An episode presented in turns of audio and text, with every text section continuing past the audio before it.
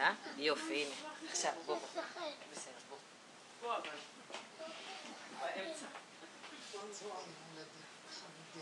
יש בחוץ עוד בנות? לא, לא, אין אז אם אפשר להתקרב קצת, כי זה יותר מדי מפוזר. יש שם מישהי שם, מה, אני עד כדי כך מטורפת? מה היא עושה שם? מה היא?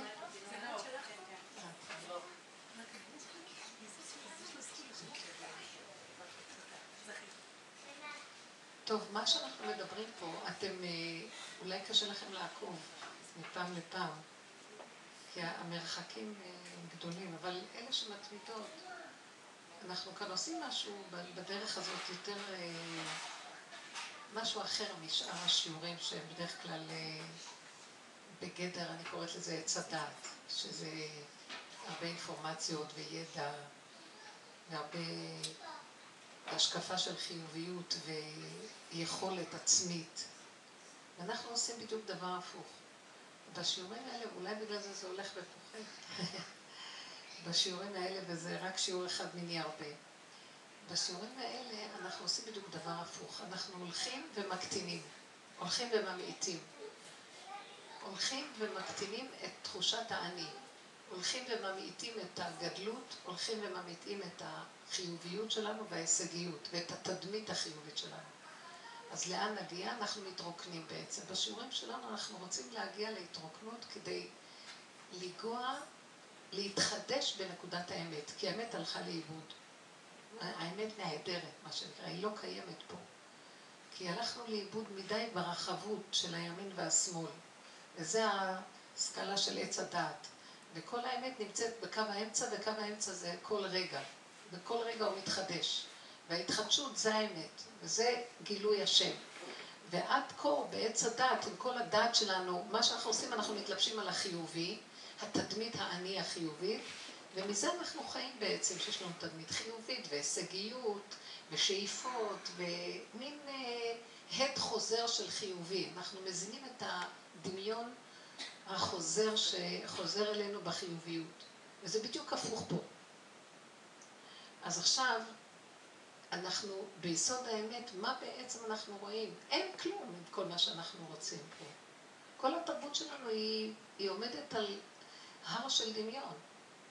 ובעצם באמת אין כלום, יש נשימה אחת ורגע אחד, ובתוך כל זה התורה ממילא קיימת בתוך זה. לא צריכים שאנחנו נקיים אותה, היא, היא מתקיימת דרכנו ממילא. הלוחות הראשונים, שלפני שהם השתברו, בעצם מביאים לנו את כל עשרת הדיברות, הם עשרה יסודות, עשר יסודות, עשרה יסודות, שקיימים בבריאה ממילא. וזה שאנחנו בעצם מקבלים אותם, אנחנו פשוט צינור לגילוי שלהם שמתקיימים דרכנו. וכל הלוחות הראשונים היו לוחות שבעצם נדרשנו לא לקלקל על מנת להמשיך להיות צינור לגילוי של האלוקות. מה עשינו? קלקלנו, ואז הסתתרה אלוקות, ואז היינו צריכים להגיע לתורה מהדעת. איך לתקן את הקלקול והשבירה דרך דעת מסוג אחר. אני יכול או אני לא יכול, אני טוב או אני רע, אני טמא או אני טהור, אני כשר או אני פסול, אני זכאי או אני חייב. האני תפס את המקום במקום השם. אז אין השם למעשה בחיים שלנו, יש לנו אני, שקיבל את התורה ככה, הפוך. זה נקרא תורת עץ הדת, תורת הגלות. ואנחנו שואפים לגאולה. בגאולה, מה הגאולה? זה להתחיל להגיע ליסוד של להכיר כמה אנחנו עקומים, כמה אנחנו בשקר, על מנת לחזור לבסיס הפשוט, להתרוקן מכל השקר, ולחזור להיות צינור שדרכו מתגלית התורה שהיא קיימת ממילא בבריאה כל הזמן. גם אם לא תעשי כלום, התורה קיימת. למה? למה לימוד התורה או תלמוד תורה עולה על כולם? כי על ידי לימוד התורה כתוב, אלמלא בריתי יומם ולילה חוקות שמיים בארץ לא שמתי. כלומר, כל זמן שאתם יושבים והוגים בתורה ולומדים, אז כל חוקות השמיים, דרך הלימוד שלכם, מתגלגלים ומתקיימים. הם קיימים במילא, הם קיימים, אבל על ידי זה שאתם צינור, על ידי הלימוד, אתם צינור, אז הם מת, מתקיימים בכם. זאת אומרת שהתורה ממילא קיימת, חוקות שמיים וארץ קיימים, חוקות התורה זה חוקות שמיים וארץ. אבל אם אתם רוצים לזכות להיות שייכים להם, תהיו צינור לגילוי שלהם. ולימוד התורה זה צינור לגילוי. אבל איך שאנחנו חיים, בחיים הרגילים, הכלליים, אנחנו מתרחבים בצורה לא נורמלית, משוגעת. ואנחנו מאבדים את יסוד התורה. הרבה שקר מצטרף לחיים שלנו, הרבה גדלות וגאווה ודמיון חיובי ורצון להיות צדיקים וגניבה עצמית, גניבת דעת וכן כל מיני דברים. וזה מה שאנחנו מנסים בשיעורים האלה לעשות. ועכשיו זה, זה, זה, זה, זה התחלה כללית שאני מדברת, כאשר באמת אתן נותנות את הדוגמאות מהיום-יום ואנחנו שמים פנס על היום-יום, בדברים הכי קטנים. למשל, אתם שאלתם איך היה החופש. ואז אני ישר עניתי, איזה חופש? החופש נמצא רק לאלה שמתים, חופשי במתים. כלומר, חופשי מן המצוות, כי ברגע שאני בחופש, אז אני בעצם לא צינור. מה שאתן אומרות חופש, אז אתן מתכוונות ככה. בעץ הדעת זה ככה. כל הזמן אנחנו עמלים בגוף, ועכשיו יש לנו קצת איזו אפשרות לעשות את העמל בצורה אחרת, או לנסוע מחוץ לעיר במקום ללכת אה, לעבודה, אז אנחנו הולכים למקום אחר. אבל אנחנו ממילא עמלים ללכת למקום אחר. אנשים חוזרים עייפים מכל המפגשים האלה. לפעמים מאוד לא נוח, אורזים את כל הבית לצאת עם הילדים, ואז זה תשישות. נכון שקצת יש איזה דמיון שאת משתכשכת באיזה נהר או משהו, אבל צריכה לדאוג הרבה יותר נוח בבית. והילדים כבר יותר בבית, את יש לך שליטה עליהם אחרת מאשר כשזה בחוץ. יוצא בעצם שאת לא בעצם נחה כשזה חופש.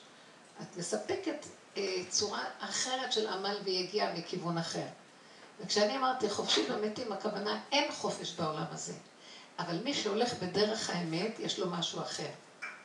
בתוך מה שהוא עושה, הוא רגוע. הוא מתחבר לאיזה נקודת אמת, הלוחות הראשונים. שזה חוקות הבריאה הקיימות. אז אני לא צריך לעמול לקיים אותם, הם כבר קיימים. בתורת עץ הדת אני צריך כל הזמן להגיד, אני חייב, אני צריך לשמור שבת. לא, השבת נשמרת גם אם אתה לא תשמור אותה. אתה רק צריך, אם אתה חכם, אתה צריך להתחבר לשבת הקיימת ולהת, ולהתחבר איתה, היא כבר קיימת. המוח אומר, לא, היא לא קיימת, אני צריך לקיים אותה, לעשות אותה. וזה לא נכון, השבת קיימת, כתוב שהשם שבת. הוא ברא את הבריאה והוא קיים את השבת. זאת אומרת שהשבת קיימת. עכשיו, מאחר ואכלנו מעץ הדת, אז יש לי במוח נתק. האני שלי חושב שהיא לא קיימת, ואם אני אקיים אותה, לפי המוח שלי, אז היא תהיה קיימת. הבנתם מה אני מדברת? לא. השבת קיימת כל הזמן, ונמאס לי כבר לעבוד על זה שאני אעבוד על השבת. אני עובדת להכין שבת. אז איך שולי אמרה היום, שהשבת תכין לי, את, את, את. שהשבת תעבוד בשבילי, למה שאני אעבוד בשבילה? אני צריך לנוח. זאת אומרת שבעצם השבת קיימת ממילא, אם אני מתחברת אליה, אז אני זוכה לחיות את העונג שבת ואת המנוחה של שבת. מה אנחנו עושים? אנחנו לא מחוברים אליה. על ידי זה שאני חושבת שאני אכין לשבת, אני מתחבר בכאילו משהו. אני אלך לחופש, אני אלך לבלות.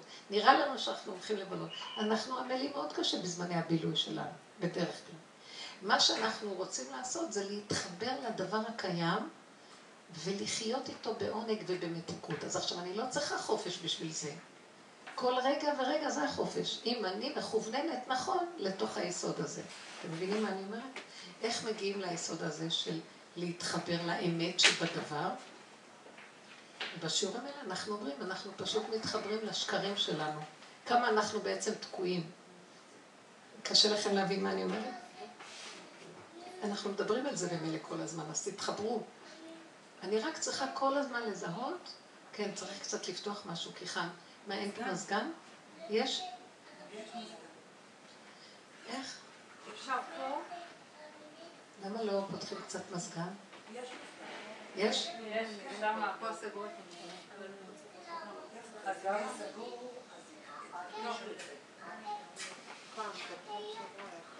עד כה, אני מקווה שאתם תקלטו רגע, אני, תראו, השיעורים האלה זה שיעורים עמוקים, הם שיעורים לא רגילים. מי שרוצה לחפש אמת ולעבוד כדי להגיע לאמת, אז, אז זה עבודה. אבל כשהוא מגיע כבר לאמת, אין עבודה, זה כיף, זה שקט, זה אמת, פשוטה. אני, אנחנו עמלים להגיע לזה, כי אנחנו חיים בעולם של עמל ויגיעה וצער ורוגז ומכאובים והסתרה מאוד גדולה. וכל העבודה שלנו זה להכיר כמה אנחנו טיפשים וכמה אנחנו, הכל מוסתר ואנחנו עמלים וכמה אנחנו דפוקים. אנחנו יותר מדי עמלים קשה על כל דבר, אפילו על זה שצריכים ללכת לחופש אנחנו עמלים קשה. הלכתי לחופש עם הילדים, נניח עשיתי איזה יומיים כזה חופש, והוצאתי הרבה מאוד כסף, והיה לי יותר כיף כשחזרתי, ולא רציתי ללכת לחופש הזה, אבל ככה, כאילו זה, זה כאילו המושגים, חופש. אבל זה לא, זה לא היה בכלל חופש. יותר חופש בשבילי זה להיות, נכון שיכולתי גם שם להיות ולעשות לי חופש, אבל התרגזתי שהוצאתי על זה הרבה כסף. אני עוד לא בחופש מספיק עם העניין של הכסף. עוד לא שחררתי את עצמי מהמקום הזה, אז זה הדבר היחידי שעוד הרגיז אותי. למה בשני ימים היינו צריכים להוציא כל כך הרבה, שכשבבית הרבה יותר כיף. אם רוצים, מתענגים הרבה יותר. אבל זה לא הנקודה. הנקודה היא שבתוך כל מציאות החיים, בפעולות שלנו אנחנו צריכים לגאול את עצמנו מהעמל והיגיעה והצער והרוגז והמכאובים שבדבר. ואז אנחנו מגיעים ליסוד האמת. וזאת העבודה שלנו. אני לא צריכה ללכת לבלות באיזה מקום כדי לצאת מה, מהצער, הבנתם? מה אנחנו עושים? נשאיר את הצער לרגע ונלך למקום אחר. או את העמל והיגיעה ונלך למקום אחר שאין עמל ויגיעה. אז אף פעם לא גומרים, כי זה תמיד יום ככה, יום ככה, יום ככה, יום ככה. זה, זה הסקאלה של כן ולא כל היום. אז לכן בשבילי זה לא חופש, זה לא חופש, כי אני יודעת שמחכה לי שאני אחזור הביתה לעמל ולהגיעה הטבעיים, אז זה לא שווה. הבנתם מה אני מדברת? שווה שנהיה רגע רגע במקום שאין בו עמל ואין בו יגיעה. איך מגיעים למקום הזה? זה לא אומר שלא נעשה דברים, זה אומר שמה שנעשה נעשה ברגיעות ובמתיקות ובהנאה. ולא בהתנגדות, בצער ובמלחמה. מה דעתכם על מה שאמרתי? כן. בקול רם. את מורה? כן.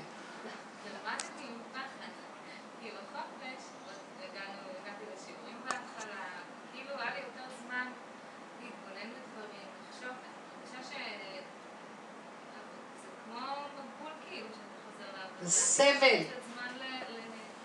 יותר טוב היה לא לצאת לחופש. אתם מבינים? זה מעצים את הסבל אחרי כזה זמן של... נכון.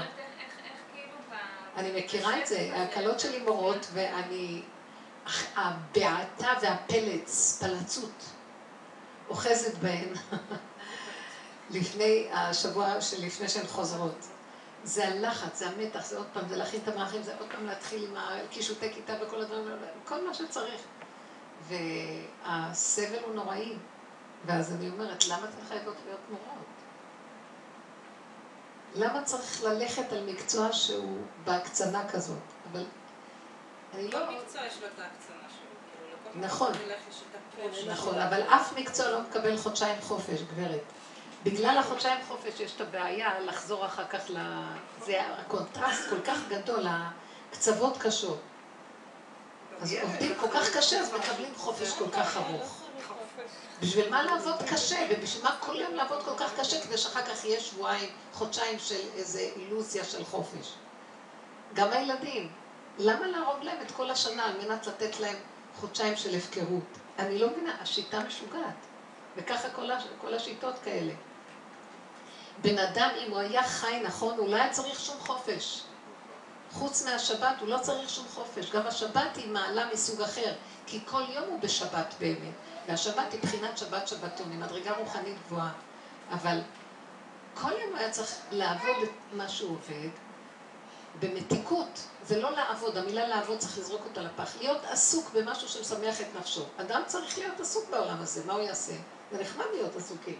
אבל שלא יהיה עיסוק שמטרף אותו, שהוא מחכה מתי לדפוק את הכרטיס ולחזור הביתה. זה עבדות. זה עבדים לפרעה ופתאום רעמסס. כן? זה ערי מסכנות. הם בנו ערי מסכנות. זה מסכנות. עכשיו, אבל אנחנו במקום הזה. אז בוא, בדרך שלנו אנחנו כל הזמן עוקבים כמה אני במסכנות, ולמה אני מרשה להיות במסכנות. עד שהבן אדם לא יקום ויגיד, די, אני לא רוצה, הוא ממשיך להתמסכן. ככל שהוא מתבונן בעצמו, ומתבונן ומתבונן ורואה, למה אני חי ככה? זה לא הגיוני. אז הוא מתחיל להיות בקוצר רוח, ואז בסוף יש קוצר רוח מאוד גדול, וזה הקוצר רוח שהביא לגאולה שלהם במצרים, שהם פשוט צעקו להשם בצורה נוראית, שלא יכלו יותר לסבול איך שהם נראים. הבנתם מה אני מדברת? אבל אם אתם עוד סובלניות, ואת אומרת, למה? זה היה חופש. אז לא תוכלי להיגאל מזה. הבנת אותי? כשאת תראי כמה שקשה לך לחזור לעבודה, זה קשה מאוד, העבודות האלה קשות. אני לא מבינה למה כל האימהות כל כך שמחות להביא לך את הילדים, שאת תמותי מרוב צער ולהם יהיה שמחה שהם זרקו לך את הילדים ואת צריכה לקבל אותם. למה שזה יהיה, לא יחיה וגם זה יחיה, זה ייהנה וזה לא יהיה חסר? למה אימא אחת צריכה לקבל את כל הילדים של כל האימהות? איזה מין שיטה מוזרה. כן, ולא רק זה, היא גם צריכה לעשות אחר כך לילדים שלה, האישה הזו. זה נראה דבר מוזר. אז אומרים לה, תשמעי, ניתן לך חודשיים חופש אחר כך, בגלל שסבל יותר. שהאמת שכל כדור הארץ משוגע לגמרי, תדעו לכם. אני, אני אומרת לכם, לי נמאס, אתם רוצות, תישארו בזה. אנחנו יכולות להיות בנות חורים. מה הכוונה? להישאר להיות בעולם. אין עולם אחר, זה העולם. העולם הזה מכיל את כל העולמות, אבל אנחנו רוצים פסיכולוגיה אחרת בעולם הזה. אני לא רוצה לשנות את העולם. העולם, העצים יפים, השמש יפה, הירח, הכל יפה, כל התפאורה שלו יפה. הבני אדם מסכנים, הם תלויים בפסיכולוגיה של משוגעים. ושם צריך לעשות, לעשות משהו לעזור לעולם. הבנתם מה אני מדברת? למה אנחנו חייבים לחיות ככה? לא חייבים. מה? לא חייבים. מי זה אמר לא חייבים? לא חייבים. לא חייבים. אז מה את רוצה לעשות? לא, בן אדם יכול לבחור אחרת. יש לו כוח בחירה. מה הוא יכול? לבחור אחרת. כאילו, לבחור שהוא לא בוחר. אז צריך לתת לו כלים. יש לו ברירה? אין לו ברירה. שתדעי לך שאין לנו ברירה. אין לנו ברירה לצאת מהמיצרים של פרעה. אפילו שפעם היינו שם, חזרנו לגלות הזאת. יצאנו בגוף הדבר, אבל בנפש הדבר אנחנו מאוד מאוד אה, משועבדים. ואין לנו יכולת לצאת.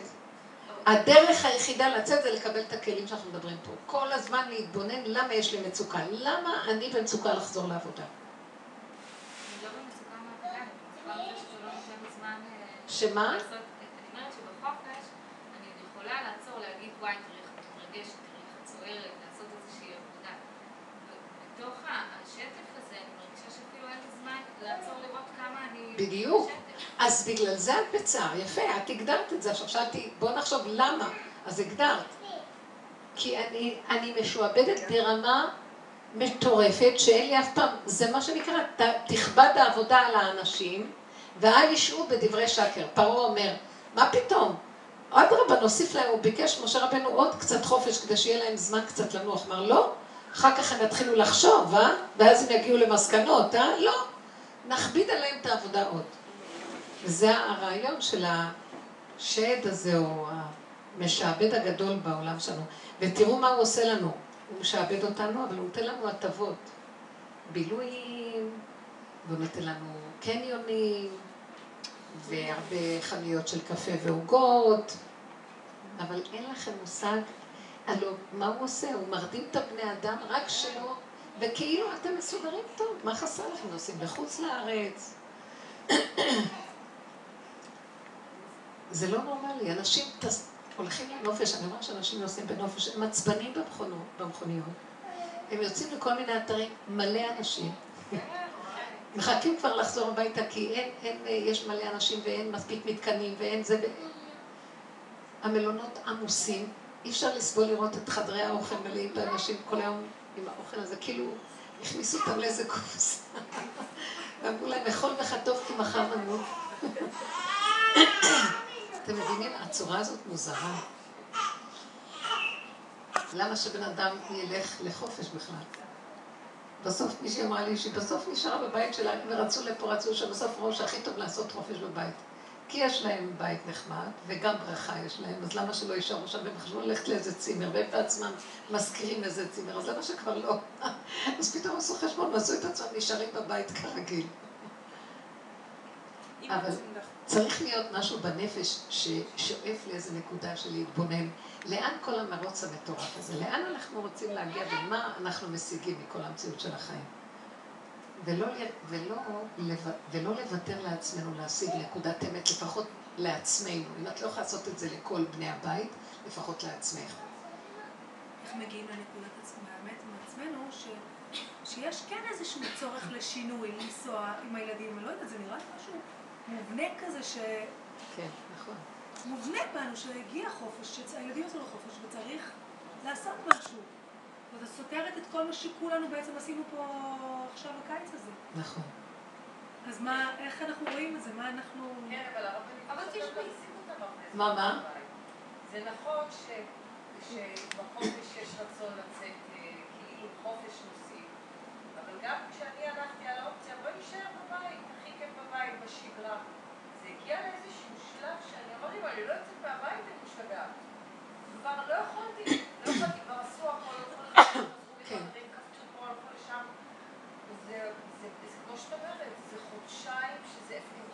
הפקרות נוראית, יותר מדי. כן. זו מערכת מטופשת. אתם יודעים מה אני רואה? אני רואה שבתוך המערכת, הרגע רגע של החיים שלנו, אם אנחנו קשורים עם יסוד האמת, אין יותר כיף גדול מזה. אין לאן ללכת בעולם. איפה שאני כרגע, לפי הסיבה, זה הדבר הכי יפה שיש. אם אני לא עמוסה מאוד. אז תבינו מה אני אומרת. באותו רגע שמישהו מרגיז אותי ואני נאבקת לא לענות לו, כי אני לא רוצה לנצח ואני מחפשת את נקודת האמת ואני מחפשת לראות את עצמי, מה הפגם שלי, אחר כך אני מפרקת הכל ואני רואה שזה בסך הכל אני תקועה במערכת של שקר. ברגע שראיתי את השקר ואני מפרקת אותו, באותו רגע נהיה לי גאולה. גאולה רגעית שאני רואה, למה לי ללכת בכלל לכיוון של העולם? זה בשבילי חופש. באותו רגע מתוק לי, שמח לי. מה שאני לא עושה, זה לא חשוב בשינוי מקום זמן ולא יודעת מה, בתנאים. וזה היסוד של האמת. חוץ מזה אפשר גם מדי פעם לנסוע. אפשר מדי פעם לשנות. אבל זה לא שהחופש תלוי בשינוי ובנסיעה. זה לא אומר, זה אומר שבאמת הסיבות מסובבות ש, שהאמת יש בה הרבה תנועתיות, והתנועה היא מחיה. התנועה היא יסוד החיות. אז כן צריכים לנסוע ולנוע, אבל לא בשביל לצאת לחופש. זה חלק מיסוד החופש עצמו, אבל לא ששמה יהיה חופש ופה אין חופש. בתוך הבית, בלי תנועה, יש לי חופש, וגם התנועה החיצונית היא בחופש. אתם מבינים מה אני מתכוונת? Mm-hmm. כי יש לי את יסוד החופש הפנימי, וזה צריך לעבוד עליו, להשיג אותו, כן. כן. אה, אה, אנחנו היינו הרבה שנים בחוץ לארץ, חזרנו, אה, מבחינתי כל רגע שמטיילים בארץ זה חגיגה. כאילו, כל מקום שהולכים זה חגיגה. כן. פשוט מה שלא היה לי לפני השליחות הזו, זה לא הייתה פרספקטיבה, זה להבין שבכל מקום אחר בעולם שמטיילים, זה וי, טיילנו, היינו בחופה עלינו, אבל כשמטיילים בארץ זה משהו כזה שלך. וגם העשייה בארץ, גם אם זה עשייה חינוכית, אם זה עשייה אחרת, זה נכון. חגיגה, יוצרים פה משהו. כן, עכשיו למה את חושבת... העבודה בשבילי זה חקיקה, אז אני הולכת בחדווה רבה כי... כי זה בארץ. כי זה בארץ, כי מקימים פה משהו, כי יש לנו ייעוד, כי אנחנו... את רואה עכשיו מה שאת אומרת?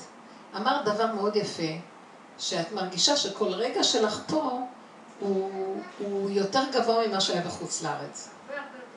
אתם רואים מה היא אומרת? עכשיו, אני באה ואומרת, גם בארץ יכול להיות לי, אלה שיושבי הארץ, יכול להיות להם רגע, ברור שפה יותר טוב מבחוץ, אבל גם פה יכול להיות להם הרבה יותר גבוה ממה שיש להם פה. הבנתם מה אני מדברת? זה הוכחה שבארץ ישראל יש מדרגה יותר גבוהה ממקומות אחרים. ויש הוכחה נוספת שארץ ישראל יש בה מדרגה, בתוך ארץ ישראל יותר גבוהה מהמדרגה קיימת פה גם. לזה אני מכוונת. שנכון שאת באת משם פה, את מרגישה יישוב הארץ, את מרגישה שיש לך ייעוד בעבודה שאת עושה את זה, כי יש לזה. יש מדרגה של אמת יותר גדולה, זה כאילו גוף, גוף ארץ ישראל, ואני מדברת, יש נפש ארץ ישראל. ארץ ישראל היא מדרגה אלוקית, ואנחנו עוד לא מיצינו את המדרגה האלוקית שבה. אתם מבינות מה אני מדברת? אלה שהם הולכים באמת היותר גבוהה, ארץ ישראל היא לא, היא לא מדרגה גשמית. היא גשמית, אבל יש בה משהו הרבה יותר גבוה אלוקי, וצריכים לגלות אותו. אז היא, היא מגלה אותו ברובד מסוים, כי יש לה את הרקע של חוץ לארץ, אז היא יכולה להגיד לנו ששם זה פחות מפה. ואני יכולה להגיד לכם שפה יש מקום עוד יותר גבוה מהגיל, מהגוף שבדבר, או האידיאולוגיה שאני נושאת לי פה. יש, את נושאת אידיאולוגיה יישובית, שיישוב ארץ ישראל וכל זה הוא דבר גבוה. ואני נושאת נקודה יותר עמוקה מזה עכשיו בדיבור שאני מדברת, שאני אומרת שגם אם יש כאן התיישבות, או כל דבר שאני עושה, לבנות את הארץ, ואין בה את נקודת האמת היותר נעלה, היא גם כן חומרית בשבילי. הבנת? לא, לא, האמת. כי ארץ ישראל בשבילך היא ערך יותר גבוה מחוץ לארץ. אבל יש ארץ ישראל פה, איך שאנחנו חיים פה, שיש הרבה שקר פה. עם כל זה שאת באת משקר יותר גבוה מחוץ לארץ, ואת אומרת, הרעיון של ארץ ישראל זה כבר יותר אמיתי ממה שהיה קודם. אבל אנחנו שחיים פה, אני רואה שאנחנו היינו יכולים לחיות ברמה הרבה יותר אמיתית. היינו יכולים לחיות כאן ברמה יותר אלוקית. ארץ ישראל היא לא ארץ של טבע, שיש לה אידיאולוגיה של יישוב. ארץ ישראל היא מדרגה אלוקית.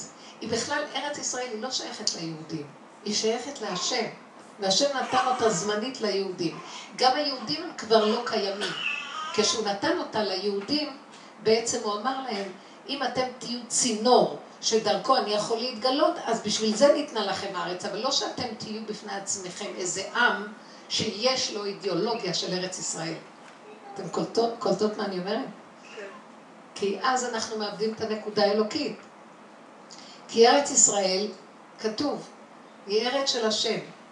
עיני השם אלוקיך בא תמיד מראשית שנה ועד אחרית שנה. אז השם נתן אותה לעם, כי זה ארץ אורגנית. והוא רוצה כאן צינור אורגני כדי שהוא יתגלה, והוא לא גוף ולא דמות הגוף, וזה אנרגיה אלוקית. הוא רוצה שתרד כאן אנרגיה אלוקית. אז אנחנו צריכים להיות צינור. אז אם אני הולך כמו כל האומות, רק יש לי אנר... אידיאולוגיה יותר גבוהה בדת מאומות אחרות, או מה שלי נראה יותר, וצריך להבין למה לי נראה שההתיישבות פה היא יותר גדולה מאמריקה, לשבת באמריקה. כי היא נובעת מהכוח האלוקי, אבל שכחתי את האלוקי ועשיתי ערך מהתיישבות ארץ ישראל. התיישבות ארץ ישראל בפני עצמה היא לא ערך. אלא בגלל שהשם רצה שהמקום הזה, זה מושבו, הוא בחר בארץ הזאת, יש לו סיבה, אינני יודעת למה, אבל אני יכולה, יש, אני לא זה, יש לזה סיבות, אבל זה שלו ולא שלי. עכשיו, הוא צריך גוף אורגני כדי לרדת פה, אז הגוף הזה צריך להיות ריק ולהיות צינור, על מנת שיתקיים פה האור האלוקי הראשוני. ואז שום אומה לא תוכל להצר לנו, ולא יהיו לנו מתנגדים, ולא, וכמו שכתוב פרשת בחוקותיי, אם בחוקותיי תלכו, מצוותיי תשמורו, ונתתי גשמכם בעיתם. זאת אומרת, הגשמיות שלכם תהיה מסודרת לכם ולא תצטרכו לטרוח עליך. ושכבתם ואין מחריד. והשבתתי חיה רעה מן הארץ. לא יהיו חיות רעות, כל מיני אויבים ושונאים שהם רעים. או כל מיני דברים שהכל יתקיים במצב של מתיקות וערבות, ועד אלייך יגיע הכל, כמו שאמרתי לכם בהתחלה, זה תורה, התורה העליונה הראשונית, שבעצם ארץ ישראל תספק לנו את כל הדברים ולא נצטרך לעמוד כל כך קשה. הכל יגיע עד אלינו, והשיג דיש את בציר, ובציר ישיג את זרע. זאת אומרת, את עוד לא חורשת, את כבר זורעת. את לא אה, זורעת, את כבר חורשת. את חורשת, את כבר מקבלת את התבואה. את עוד לא גמרת את התבואה, כבר יורד גשם שכבר יצמיח לך את התבואה הבאה. הכל בקלות, הכל בשפע. עוד לא גמרת ללדת הילד הבא. ועתידה, עתידה, לא, לא, אל תצחקו. עתידה אישה לילד בכל יום. איזה מין דבר זה? לומר לנו שהילדים, תקשיבו רגע, הילדים יגדלו לבד. יגדלו לבד. הילדים יגדלו לבד, הם לא יהיו עלינו לטורח. את מבינה מה זה שהילדים יגדלו לבד? כמו שהיה בדור מצרים, שמו אותם בשדות, חזרו הביתה, והילדים גדלו, באו הביתה, המלאכים גידלו אותם. זה מדרש שאומר דרשני, שצועק דרשני. מה זה אומר? זה אומר אם אתם תלכו בחוקות הפנימיים של האמת, של יסוד האור האלוקי, הכל יראה אחרת. אין עמל, אין יגיעה, אין צער, אין טורח, אין כלום. יום שכולך שבת, והכל יתקיים, והאלוקות תגדל את כל המציאות. מה? ככה רב אושר היה אומר. רבי עקיבא היו סורקים את בשרו במסריקות ברזל כשהרומאים תפסו אותו מלמד תורה ברבים והיו סורקים את בשרו במסריקות ברזל והוא היה אומר כל ימיי הייתי מחכה מתי תבוא לידי ואקיימנה איזה בן אדם סורקים את בשרו זה זוב דם והוא צועק שמע ישראל באהבה אני אוהב אותך השם כל הזמן חיכיתי מתי יהיה המצב הזה תגיד אתה שפוי? הוא היה אומר זה סימן שהיה כאן גילוי אלוקות להשם כואב שיסרקו את בשרו, אין לו בשר ולא סורקים את בשרו. כואב לו? לא. כמו שלהשם לא כאב, כך גם לרבי עקיבא לא כאב. כי הוא היה מחובר עם יסוד האמת. אז הוא כבר לא הרגיש את הגוף שלו, לא היה לו מציאות של טבע. התגלה כוח אלוקי שלקח את כל הסבל ונעלם הסבל, הבנתם? אז הוא אומר, קח אותו דבר. אז, אז אני אומרת, קח אותו דבר. מהדוגמה הזאת, אני משיקה למציאות הזאת. שאם אנחנו נהיה מחוברים עם יסוד הנכון שלנו, הדברים ייעשו מעליהם. ששת ימים תעשה מלאכה, מלאכה נעשית מעליה. להתיישבות, זה לא מה שאמרתי. אני בתחושה קצת שהפרשנות שלך לחופש הגדול וגם לעשייה, לעבודה, היא מאוד אה, שלילית. תסתכלי על עם ישראל, תסתכלי על מה שעבר עלינו בקיץ הזה, על הערבות ההדדית, על האהבה שהייתה פה ועל ה...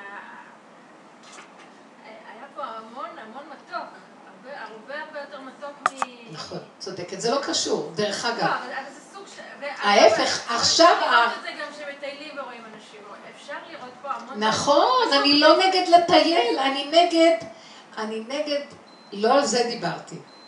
אני נגד זה שאנחנו כמו קופים כלואים מהכלוב ויוצאים עכשיו לטייל. למה שכשאני בכלוב אני גם נהנית, בבית אני נהנית כמו שאני מטיילת, וכשאני יוצאת החוצה אני נהנית כמו שאני מטיילת.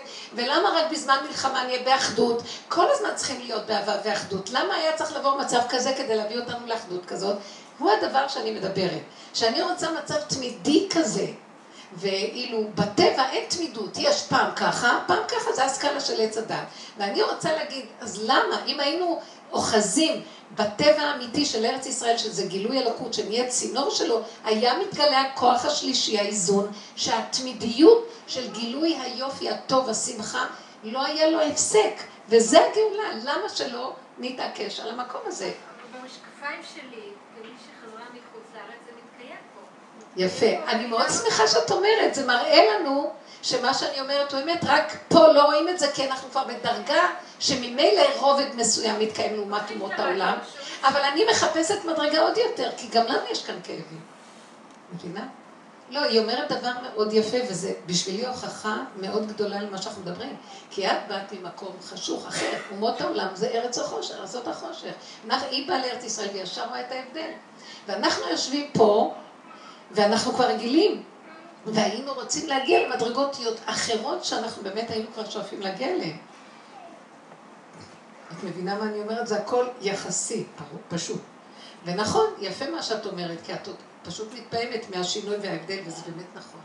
אנחנו עם מיוחד, זה לא בגלל שאני באה, ובאמת, אנחנו לא, תבינו, בואו ניישר את הקו, אנחנו עם מיוחד, אנחנו לא עם מיוחד. למה אם כן אנחנו כן עם מיוחד? בגלל שאנחנו שואפים להיות צינור של, המל... של האלוקות. אם אנחנו נעשה את עצמנו עם ככל העמים רק מיוחד, ונגיד אנחנו עם סגולה וננפנף, זה מה שגורם לכל הגויים לשנות אותנו. כי אנחנו מרגיזים אותם בדיבור הזה. כי באמת אנחנו לא עם מיוחד. מול אומות העולם, אנחנו כמו אומה. בינינו, מתי אנחנו מיוחדים? כשאנחנו שייכים לאחד. אם אנחנו סתם החלטנו, לא סתם, אנחנו מתקים את עצמנו מן האחד, מן התורה, מן המצוות, מן האחד, גם בתורה במצוות צריכים לדייק יותר, אז אומות העולם לא היו מתרכזים עלינו, כי לא היינו מפנים אליהם את הגדלות והגאווה של האחד שלנו. אלא היינו אחד מכורח זה שאנחנו צינור של האחד, הבנתם? אז יוצא שבעצם לעצמנו אף פעם אנחנו לא כלום.